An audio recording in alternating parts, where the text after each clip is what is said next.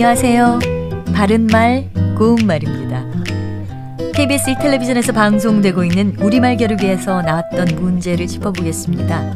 오늘은 우리말 달인 도전 1단계 문제로 2개 중에서 맞는 표현을 찾아보시기 바랍니다.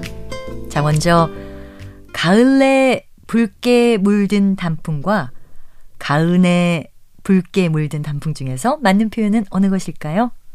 이 경우에는 가은에가 맞습니다.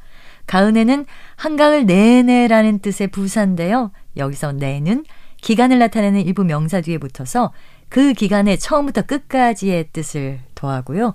부사를 만드는 전미사입니다.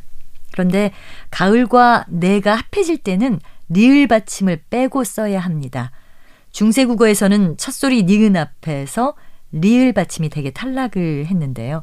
이와 같은 흔적이 남은 것으로 보면 될 것 같습니다.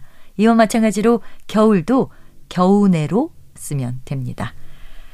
또 꼬임에 넘어가다와 꾀임에 넘어가다 가운데 어느 것이 맞을까요? 이때는 꼬임이 맞습니다. 어떠한 일을 할 기분이 생기도록 남을 꿰어 속이거나 부추기는 일을 보통 꿰임이라고 하는데요. 문제에 나온 꼬임은 꿰임의 본말입니다.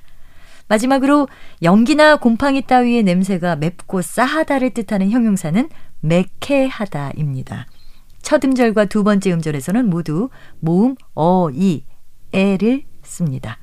바른말 고운말 아나운서 변희영이었습니다.